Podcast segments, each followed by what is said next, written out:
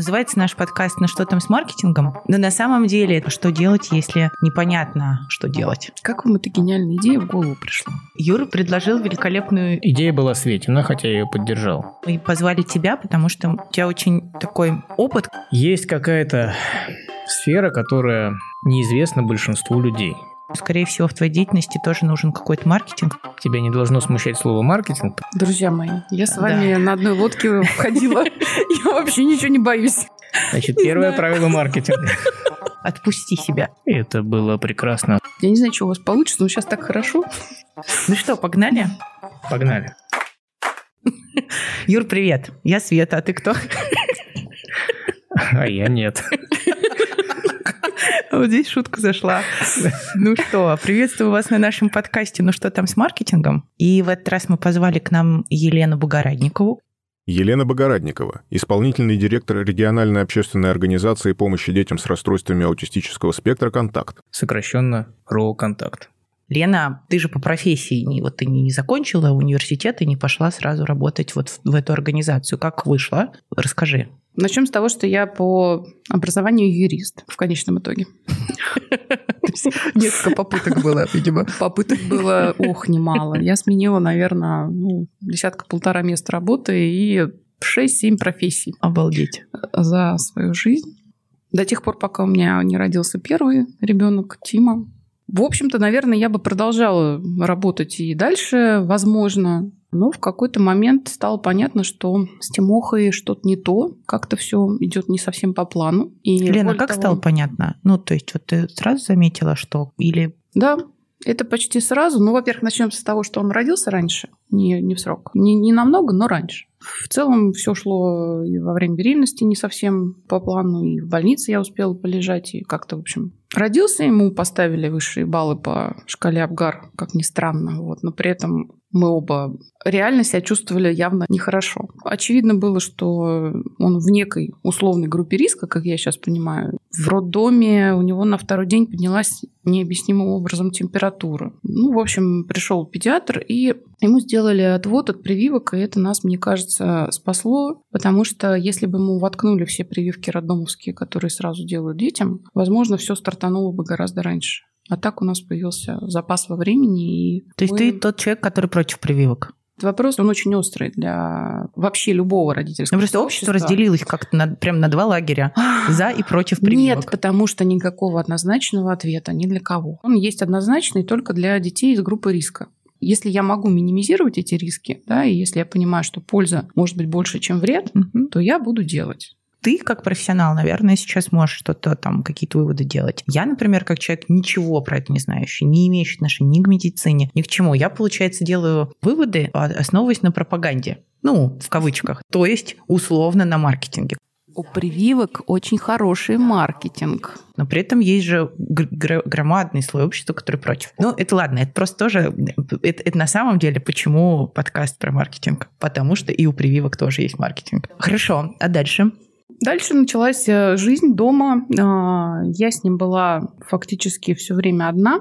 Маленький ребенок – это вообще большая и тяжелая работа. Поэтому времени на то, чтобы заметить, э, что что-то идет не так, условно говоря, у меня не было от слова вообще. Ну, это первый ребенок. Откуда можно Откуда, знать, да. что это не так? А может, они да, может, все это круглосуточно так. плачут? Да. Я же не знаю, да. да. Сон это была вообще такая сложная история, потому что, ну, маленькие дети плохо спят, чего уж тут говорить, но сравнивая потом с последующими, я понимаю, что родители выживают, видимо, в, этом, в этот период, потому что он проходит. А у нас он не прошел. Совершенно потустороннее Долго? состояние. Полтора года точно. И я прям очень с тех пор сочувствую родителям, которые не спят. Потому что сон, конечно, это определяющая в нашей жизни вещь. Ну, когда ты поняла, что все-таки что-то не так, и надо там... Ну, мы ходили с ним по врачам, они его со всех сторон осматривали, показывали, что у меня идеально здоровый ребенок. А закончилось все тем, что в три года я ему поставила диагноз сама. На мое счастье угу. появился интернет, я забила через запятую все симптомы. все симптомы, которые меня беспокоили. Я уже на этот момент могла выделить, что меня в нем тревожит. И дальше на меня вывалился миллион просто ссылок про то, что это аутизм, Ну, а в России на, этот момент, на тот момент не было никаких организаций, которые этим занимаются? Или, ну, какая-то информация все равно, она как-то должна была до родителей доходить? И почему врачи не, Да. не сделали то, что они должны были сделать? А что они, Юр, должны были сделать? на Диагноз взгляд? поставить? Диагноз поставить? В России диагноз аутизм ставит психиатр. Дети до примерно трех лет к психиатру тогда не попадали вообще. И более того, я пользовалась открытыми, переведенными родительскими же сообществами скрининговыми тестами достаточно долго, потому что диагноз сам по себе ему не ставили тоже довольно долго. И сейчас ситуация с диагностированием улучшилась довольно существенно, но любимая фраза, которую мы слышим от наших врачей, это «что-то вы, мамочка, тревожная какая-то, до трех лет сам заговорит». В три года. Тот же самый врач. Вы что, где вы раньше были? Мгм. Вот это классическая Мгм. история про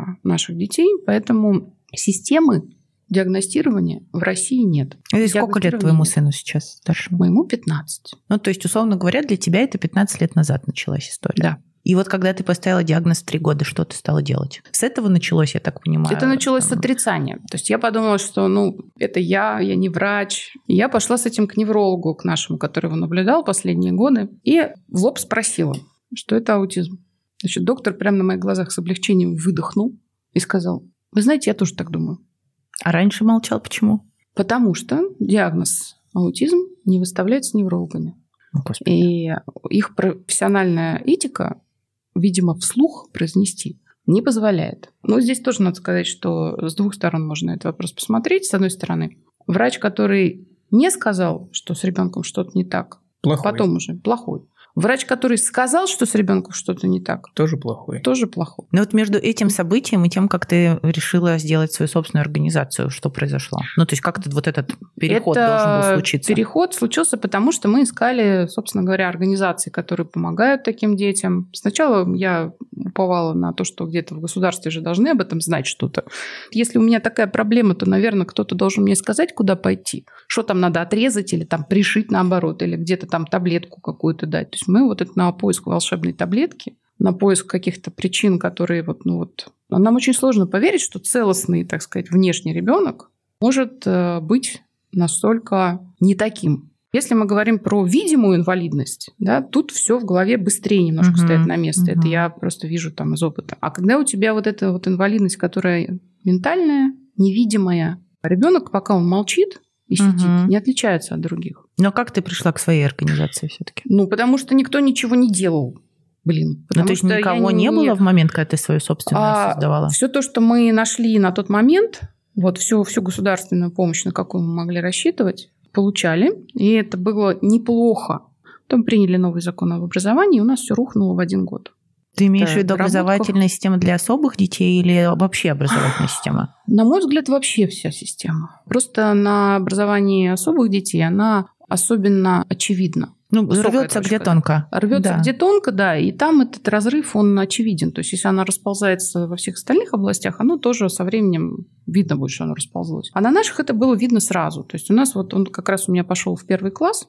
В обычную и- школу. а, Нет, нет, он пошел в коррекционную. Это было единственное место на весь наш чудесный город, где его были готовы взять. В обычную школу по настоянию моей мамы на подготовку к школе он тоже пошел. И даже проходил туда два месяца, потому что я поняла, что сейчас я им немножко пожертвую, но мне нужно, чтобы мама поняла, что это не я его плохо воспитываю. Еще раз сопротивление есть внутри, да, семейное такое. Конечно, есть. Очень часто, особенно у детей пограничных, бабушки и дедушки, прям отдельная категория, с которой нужно работать, это мы тоже знаем. Как и сиблинги, братья и сестры. Мгм. Потому что вопрос принятия даже внутри семьи, что там про общество говорит, внутри семьи, он а, тоже очень сложный. Но как ты решила свою организацию сделать? Это же, ну, как Все никак надо, не расскажу. надо бросить, надо бросить работу. Ну и зачем, главное? То есть вот, ну понятно, что не было должного уровня поддержки, но что ты ждала от создания своей организации? Что ты хотела сделать? когда ты Смотрите, я ее создала не как я вот сама, да, а это была группа родителей той школы, куда нас наконец взяли учиться. Финансирование, которое, когда мы туда поступили, упало в 13 раз. У нас повольняли половину педагогического состава. И когда мы стали там бить во все колокола, что, товарищи, ну как мы учить детей-то сейчас будем? Выяснилось, что проблема это не наша личная, а, сначала всего города, б, вообще всей страны. Тогда мы выросли в ну, просто такое объединение без регистрации. Пытались, значит, как-то ситуацию изменить. Привело это к тому, что стало понятно, что пока мы не являемся юридическим лицом, нас хуже слышат, а кто вы такие? А давайте мы вас сейчас разведем в сторонку. Вот, значит, мы с вами по отдельно поговорим. поговорим. Угу. С вами отдельно поговорим. Вам вот это пообещаем, вам вот это пообещаем. Вообще, разделяя власть, то это просто классическая история про взаимоотношения между властью и народом. Получилось так, что помимо того, что нам стало понятно, что быстро мы ничего особенно не добьемся, кроме как каких-то там прямых запретов, э, которые нам, наверное, помогут ситуативно, но не решат ничего. Стало понятно, что надо искать еще и дополнительные средства. Потому что вот сейчас нам нужны тьютеры. Никакого финансирования со стороны государства на тьютеров нет. В кошельках родителей в основном мы, мышь повесилась. Поэтому пришлось регистрироваться. Мне сказали, а, ты же юрист была, займись-ка. все-таки надо оставить какую-то свою работу, если она была на этот момент. Лишиться как бы гарантированной какой-то зарплаты, я не знаю, хоть и там небольшой. Мне свезло. Работы не было в этот момент? Я была беременна глубоко. Слушай, а такой вот личный вопрос. А, такая ситуация с первым ребенком. Ведь, наверное, страшно потом продолжать?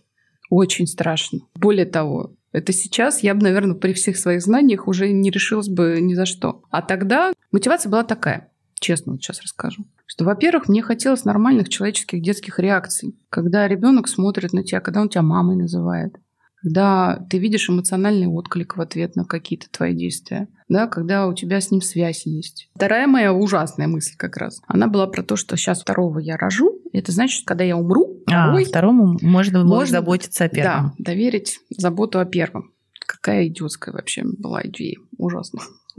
Не, не надо перекладывать на своих э, остальных детей, детей бремя своей ответственности. Я тоже волнуюсь. Пришла к нашему психиатру, который наблюдал на тот момент Тимку. И у нас не такие очень доверительные были отношения. Она действительно хороший доктор. Я говорю, Зиб Манонна, хочется мне, наверное, второго. Зибманон мне говорит, да что ты, Лена, господи, нормально рожают, нормально. Ничего не бойся, два раза снаряд в одну воронку не попадает, сказала она мне. Я, значит, утешена этим. А это правда, фактом. кстати, вот по твоему опыту текущему? Даже по ее опыту это неправда. Неправда? Значит, на следующий прием, на который я пришла уже, значит, с лялькой, она, значит, о, дорогие, ля-ля, тополя, вот. И между делом в разговоре мне рассказывает. Я думаю, что это все-таки, конечно, генетика, и ты знаешь, вот у меня, например, есть одна семья, я их наблюдаю, у них четверо детей сразу. Я говорю, Манонна, вы мне полгода назад говорили там, что... Задача что врача нет. внушить уверенность, знаешь, в правильном действии. А как же снаряд два раза в одну воронку? Четыре а четыре попадает. Два не попадает, а четыре Да, я тебе так сказала. Ну, прости, наверное, да. Я хотела, чтобы у тебя все было хорошо. Лена, то есть вы организацию делали не как бизнес все-таки? То есть не было задачи сделать из этого какой-то там бизнес-проект? Нет, мы работали как волонтеры очень долгое время вообще, то есть без денег. И все деньги, которые нам удавалось привлекать, мы пускали на то, чтобы помочь детям, нанять каких-то дополнительных специалистов, э, что-то закупить э, для школы, для детей. Откуда вообще может некоммерческая организация привлечь деньги? Я сейчас периодически консультирую разные родительские организации, будущие, которые хотят зарегистрироваться. Первый вопрос, который я им задаю, это вот этот. Потому что просто зарегистрироваться вообще сейчас несложно. Были бы, опять же, деньги, которых, кстати говоря, часто даже на регистрацию у людей нет. Им почему-то кажется, что как только вы становитесь юридическим лицом с счетом в банке... На этом счету сразу внезапно появляются какие-то деньги. А люди начинают вам, значит, э, жертвовать что-то. Коммерческие организации могут э, при всей своей некоммерческости в определенном смысле зарабатывать. Это способ, который нам по сю пору, к сожалению или к счастью, чужд. Мы не оказываем услуг за деньги никому. Почему? Вот тут, боюсь, наверное, большую роль сыграло именно мое в этом убеждение, что так быть не должно. Ну, это способ на самообеспечение находиться, а не зависеть от дополнительных Мы подошли к этому, денег. Свет, мы к этому подошли. Но подошли совершенно не сразу. Лен, ну вот отвечай на Юрин вопрос. Откуда деньги берутся? Деньги берутся из э, целевых пожертвований физических лиц и юридических лиц, из э, грантовой поддержки, из э, субсидий государственных, из того, что ты входишь в реестры разных поставщиков всяких социальных услуг. Это если оказывать услуги как раз платные. А больше Пожалуй, всего все-таки откуда? Больше всего это гранты? У нас это гранты. Пожертвований не очень много. Все равно больше грантовые. Ну, то, то есть пожертвования есть? Пожертвования есть, да. Это частные лица или юридические лица? И так, и так. Юридические лица жертвуют больше, но реже. Но реже. Когда мы только зарегистрировались, я бегала с выпученными глазами и искала, значит, деньги на э, то, чтобы сделать то, что нам нужно сейчас. Мы обошли там все крупные фонды, которые на тот момент занимались аутизмом. Ну, их, собственно, было два. Да их и сейчас два. Вот. Ни там, ни там нам особо ничего не дали. А почему не дали? Потому что у фондов крупных есть всегда своя политика. Они точно знают, что они хотят получить в результате. И эти получить в результате, они не совсем про конкретных детей. То есть тут мы как бы и приходим к маркетингу. Чтобы получать деньги от частных и от юридических лиц и от государства, нужно как-то им рассказывать о том, что ты делаешь. Да, да. это коммуникация. Да. Значит, почему аутизм так сложен в продвижении? Еще как-то, да, продвигать, что это важно, и надо пожертвовать вот именно на вашу да. организацию, а не на какую-то другую. Да. Что вы делаете? Очень сложный момент. То есть я искала фандрайзера вот в этом начале пути. И выяснилось, что для того, чтобы привлекать деньги, надо сначала человеку зарплату платить. А нам, у нас, как у кота Матроскина... Чтобы продать что-нибудь ненужное, нужно сначала купить что-нибудь ненужное, а у нас денег нет. Вот. Купить не на что было. Поэтому я бы пыталась сначала поискать человека, который на волонтерских началах бы ходил и что-то там искал. Потом попыталась научиться сама, насколько это мне позволяло бешеная вот эта загруженность. Ходила, честно, слушала всякие курсы. Все это, конечно, фуфло, потому что должен быть специальный человек, который этим занимается. Но Иначе вот это отличается от классического маркетинга. Я все вот это пытаюсь понять. И продаж. Большинство фондов, они могут привлекать деньги на какие-то конкретные истории. Истории, когда нужно там вот мальчику с ДЦП нужна коляска. Или персонализированные это имеешь персоли... в виду? Да, они, во-первых, персонализированные, во-вторых, они конечные. Мы можем сделать персонализированную Но ты же тоже историю. можешь, да, такую историю да. сделать. Но она не будет конечной. Мы не можем показать результат. Вот мы сделали операцию, мальчик встал и пошел. У нас мальчик, которому мы вложились в курс реабилитации, да, он, он не встал. Он, он заговорил, может это быть. тот же мальчик. Научился что-то делать, нет? А как ты это гарантируешь? Никак, но показывать можно же, наверное. Врать. Это, можно... это обман будет? Конечно. Нет, но это можно, наверное, показывать как-то когортно, когда у тебя таких мальчиков тысяча, и из них, наверное, сколько-то действительно можно будет показать как результат. Но я вижу это как сторителлинг такой классический. То есть ты говоришь, вот мальчик Женя. У мальчика по имени Женя вот такое расстройство. И вот мальчик по имени Женя ну, в какой-то перспективе наблюдается, и, наверное, какой-то прогресс же какой-то происходит, или ничего не происходит, поэтому не, не, нельзя это доказать. Ну, я так понимаю, что помимо мальчика по имени Женя есть еще 999 да. мальчиков и девочек, и когда кто-то задает вопрос, у вас там бюджет 100 миллионов, и один мальчик по имени Женя, а остальные что? А люди, наверное, все-таки жертвуют легче, особенно если это пожертвование на конкретного человека. Конечно. А в сравнении с мальчиком, которому нужна операция, наши дети просто сразу же проигрывают, потому что мы не можем гарантировать, что именно эти наши усилия в которые мы вложим сейчас ваши деньги, принесут вообще какой-то результат? Могут и не принести. Могут и не принести по разным причинам. Ну, понятно. Ну, говорят, что сколько людей сразу, да, столько аутизмов, потому что это спектр он очень широкий. А что же вы в итоге с этим делаете? Ну, сложность, я, наверное, поняла сейчас, как, как она выглядит для продвижения. Как вы решаете это? Ну, Честно, никак. Да. Никак не решаем. Ответ Но, на вопрос Тем не менее, деньги вы получаете. Нет. То есть у вас есть какие-то пожертвования, значит, люди о вас знают и считают нужным Да, потому что, первое, мы пошли по пути работы с родителями. Если мы вкладываемся в обучение родителей, если мы вкладываемся в поддержку родителей, психологическую или там юридическую, какую-то другую, это означает, что они могут дать ребенку то, что ему необходимо. Постоянное обучение и реабилитацию, и абилитацию фактически круглосуточно. То есть для ребенка с раз, в отличие от всех, возможно, прочих нозологий, основное это чтобы более-менее была понятная обучающая среда, 100% времени, чтобы все правила были во всех местах одинаковы. Тогда он может чему-то научиться. По сути, вы работаете с родителями, и родители жертвуют деньги. То есть это, скорее всего, люди, которые вовлечены так или иначе Первое, что, что да, первые люди, которые что-то жертвовали, это были сами родители. Потом они начали привлекать друзей, коллег по работе, тех, кто работал, а, начальников своих вовлекать в этот процесс.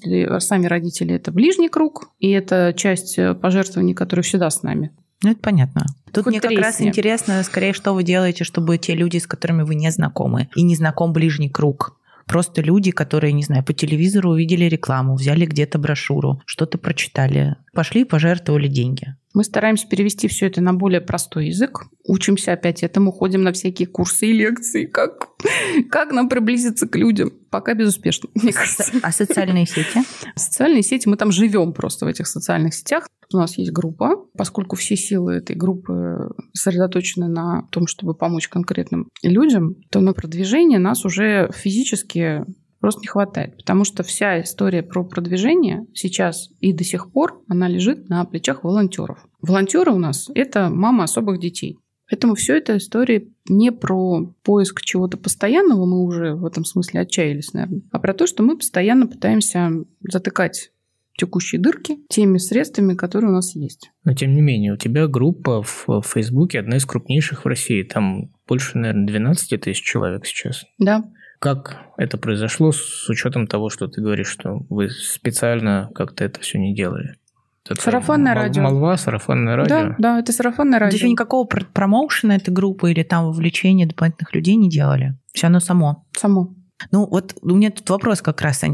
Ты когда-нибудь думал о том, чтобы подойти к этому всему проекту как к бизнес-проекту? Не потому что заработать себе денег, а потому что это как раз вопрос там налаженных процессов, людей, которые это делают. У меня было ужасное предубеждение. То есть я считала, что нельзя, нельзя благотворительностью заниматься за деньги. И это пришел и положил себя на алтарь. Логично, э, что при этом темпе работы, когда ты себя 24 часа, ты же не можешь на алтарь себя до 7 класть. Да? То есть, если ты там лежишь, то это круглосуточно. Вот. У меня было очень хорошее здоровье.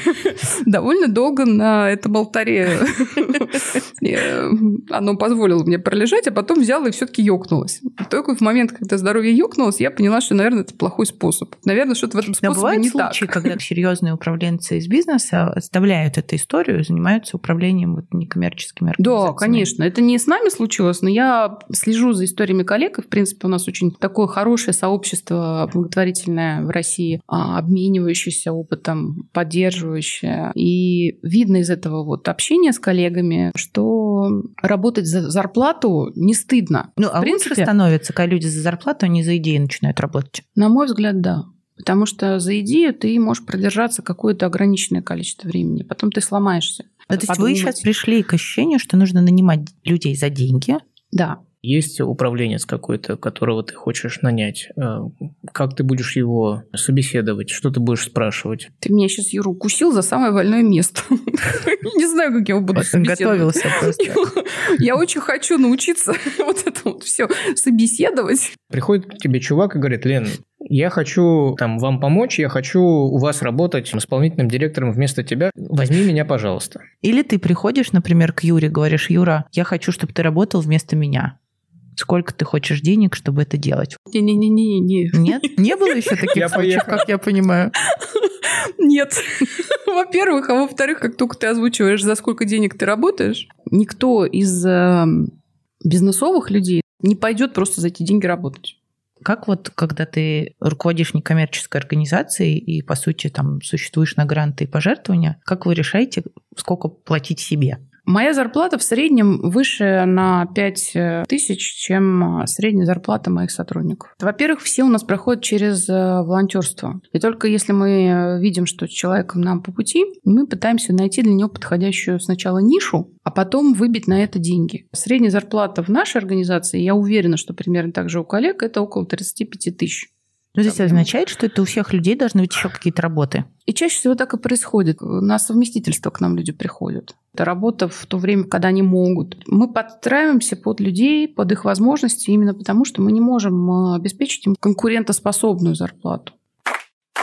Слушай, а у меня был вот такой вопрос. Он как бы сейчас выбивается из истории про деньги, но он, тем не менее, есть. Такой чувствительный тоже момент. Как правильно говорить про детей-инвалидов и людей с инвалидностью? Вот есть там фраза, там, не знаю, люди с ограниченными возможностями, которые, мне кажется, дискриминационны. Вот. И мы с Юрой даже обсуждали этот вопрос, потому что ни он, ни я не знаем, как, как все-таки говорить, чтобы это было не обидно для людей, про которых мы говорим, и фактологически верно.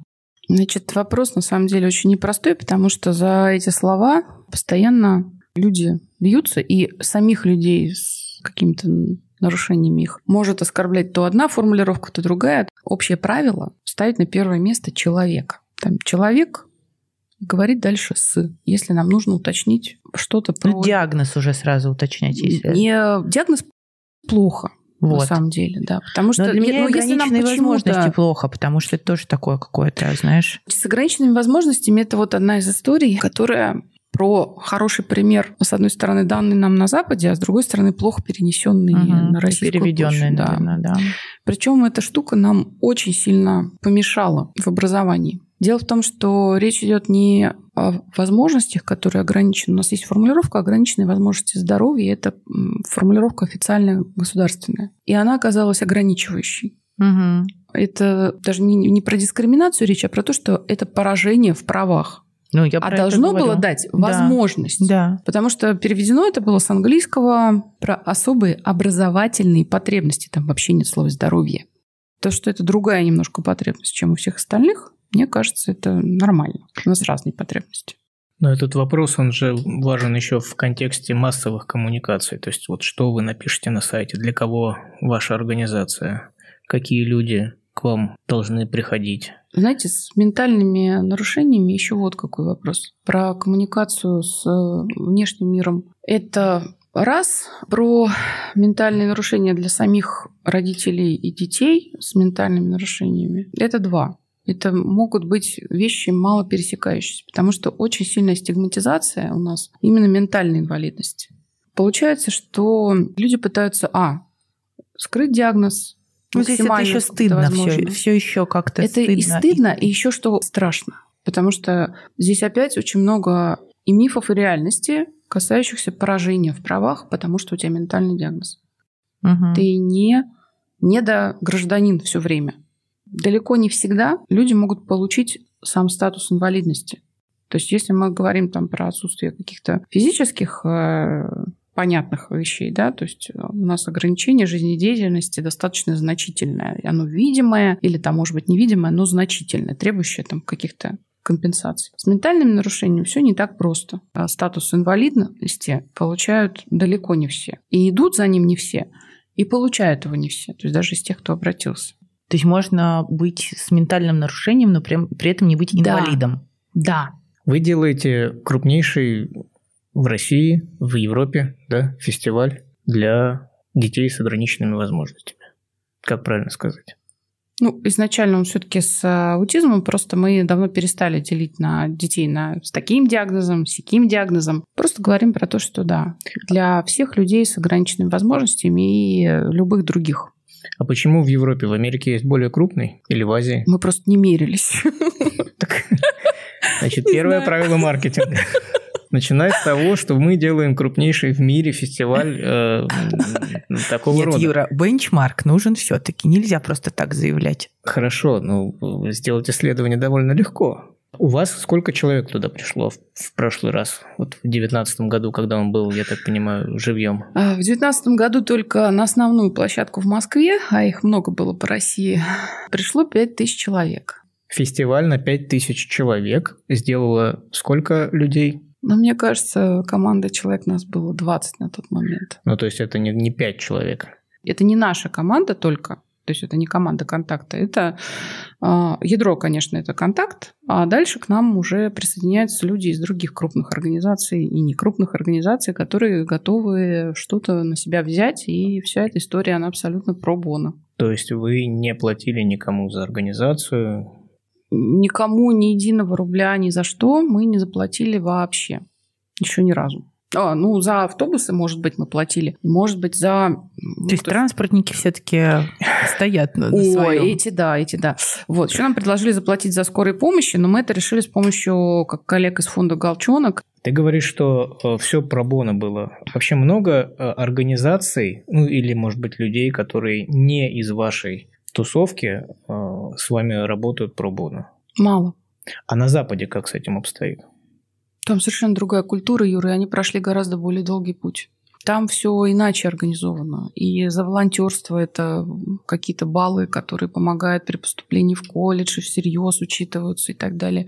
Это э, вовлеченность в благотворительность практически каждого гражданина в той или иной степени. И это является общественной нормой. А для нас это что-то такое, о, благотворительность. Это какой-то подвиг.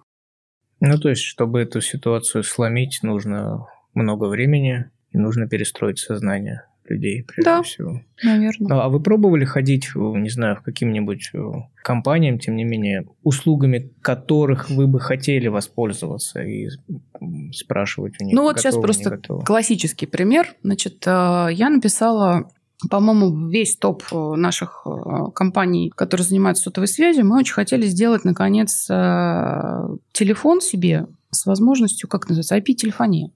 Из мегафона мне пришел ответ. Он сказал, что ну, кто вы такие? Идите нахер. ну, ну да, ну то есть он, они не потрудились даже это как-то ну, вежливо сформулировать. То есть они сказали, у нас есть вот такие программы. Должна тут защитить корпоративную благотворительность, уж извините.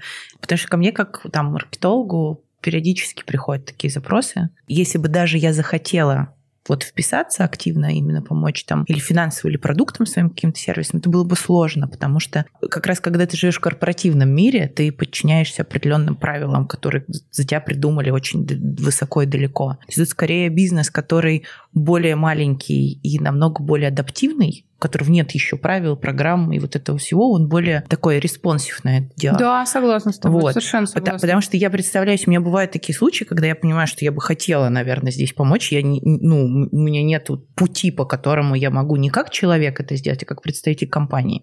Я сейчас, если как бы на них в чем-то обиделась, то не потому, что они отказали, мне кажется, что если у тебя есть отдел, который занимается благотворительностью, ну, может быть, он отказы умеет формулировать. Наверное, это другое их, дело. Наверное, их как-то должны этому учить, да. правда. Предположим э, такую гипотетическую ситуацию. У нас же подкаста ведь миллиард подписчиков и слушателей. Как У нас полтора миллиарда уже а, стало уже с тех ты, пор. Ты проверила, да, да сейчас? Да, угу. так, так. Полтора миллиарда. Миллиард Допустим... был на первом выпуске. Допустим, нас сейчас слушает э, профессионал в области пиара, который... Заработал уже денег и не хочет больше работать э, на корпорации. Ну, неважно, да, неважно. Как Нет, он... важно, есть у него деньги, и не нужны ему деньги, например, контакта. Если такой человек приходит к вам, с чего он должен начать? Продвигать региональную общественную организацию помощи детям с раз «Контакт». А рассказать интересно что-то про нашу работу, так, чтобы это было полезно не только нам помощь другим родителям, другим людям, у которых нет таких проблем. Слушайте, ну мне кажется, объективной информации, конечно, мало. Я там вот э, не на прям вот лично своем примере столкнулась с этой ситуацией, а на примере близких мне достаточно людей. Я понимаю, для того, чтобы маме, даже довольно внимательной к ребенку, понять вовремя, а я так понимаю, раннее диагностирование важно в этой ситуации, что что-то не так, информации нет. Поэтому мы тоже... сделали плакатик для поликлиник, где есть красные флажки, места, куда обращаться, возможность э, сразу пройти. Осталось распространить. Мне кажется, это вопрос, конечно, еще там административного ресурса. Ну, то есть, если кто-то скажет, ну-ка быстро все повесили плакат, то, наверное, ну, или нет. Дело в том, что до сих пор найти в Москве человека, который скажет, а ну-ка быстро все повесили плакат, нам не удалось. То есть э, у нас нет выхода на людей, которые действительно могут э, сказать, Сделайте вот эту простую вещь, она недорого стоит. Мы им даже напечатать, напечатали, они у нас напечатаны. Странно, мне кажется, что вы с государством как бы вместе э, идете. Это, в общем, в интересах всех. Ровно в той пропорции, в какой нас туда подпускают. Мы с каждым годом все там ближе и теснее, мы консультируем на их площадках, они дают нам своих специалистов, мы делаем это вместе с людьми на местах. Ну, ты же сама говоришь, это должна быть воля сверху, да? То есть, ну, вот просто чтобы быстро на, это должна быть воля на сверху. Да. Вот мы уже 7 лет в пути значит, э, к этому быстро. На уровне горизонтальном у нас очень хорошие связи. Там хорошие люди, они понимают тему, они стараются помочь. А горизонтально проблема не решается, потому что инициатива наказуема. А, инициатива наказуема, потому что это точечно. Нет, в смысле, то есть если я поликлиника, я у себя повесила плакат, который вы мне дали, меня кто-то ну, накажет за это? Да не... а, так, во-первых, ты не можешь себе повесить любой плакат. Поэтому мы получили специальное разрешение Департамента здравоохранения. Специальное разрешение. Ваш плакат можно Полгода вешать? его утверждали, его можно повесить.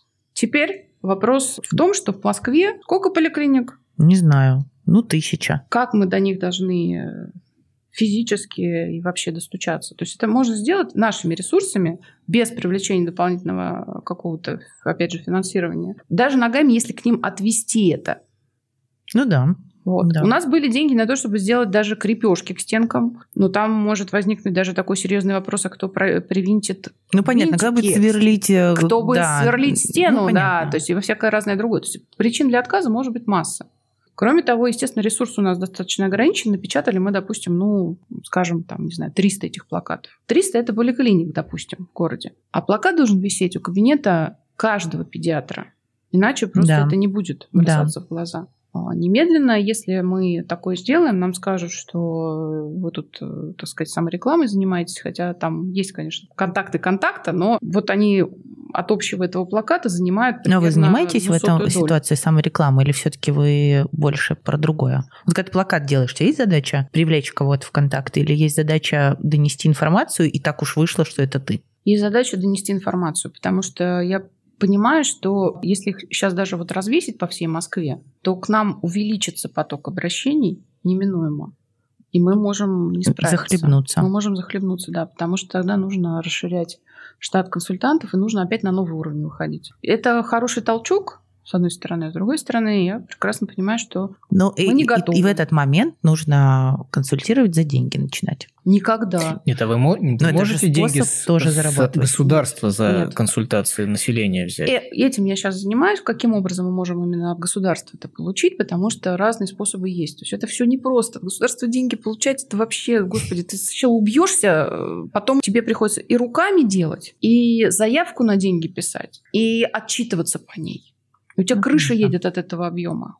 Ты не можешь одновременно хорошо делать все. Ты можешь хорошо работать или хорошо отчитываться. Или можешь делать все плохо. Да, да, что так часто бывает, да, да, да, да. У нас тоже, не завидишь, и в коммерческих организациях такая же история. В общем, у меня по ощущениям все как и в коммерческом бизнесе. Конкуренция, целевые аудитории, Но только специалисты. Степень как это, зрелости, видимо, сильно меньше. Ну, конечно, потому что люди работают не за деньги, а за идею. И, и, и они не, не, не являются и очень специалистами. Быстро дохнут. Ну, понятно, если все этом. положили на алтарь себя, то да. потом очень быстро закончились. Слушай, ну, я тут могу сказать, что там удачи. Я, я лично свой вклад могу внести такой, если вы будете делать дальше большие мероприятия. Я, собственно, в прошлом ивент-менеджер могу помогать. да. Считай, мы тебя ангажировали. Хорошо. 2 апреля. Хорошо. Следующего года? Да. Этого. Спасибо тебе большое. Спасибо, Лена. Вам спасибо. Спасибо нашим слушателям. Подписывайтесь на наш подкаст. Как он называется, Юр? А я забыл уже. Ну что там с маркетингом? Если вы вдруг хотите стать благотворителем, ссылки в описании на то, как это сделать. Пока. Пока.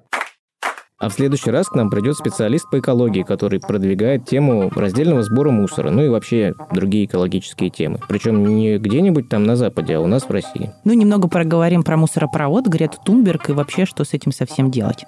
Спасибо, что были с нами. Это были Света и Юра, которым интересно, но что там с маркетингом?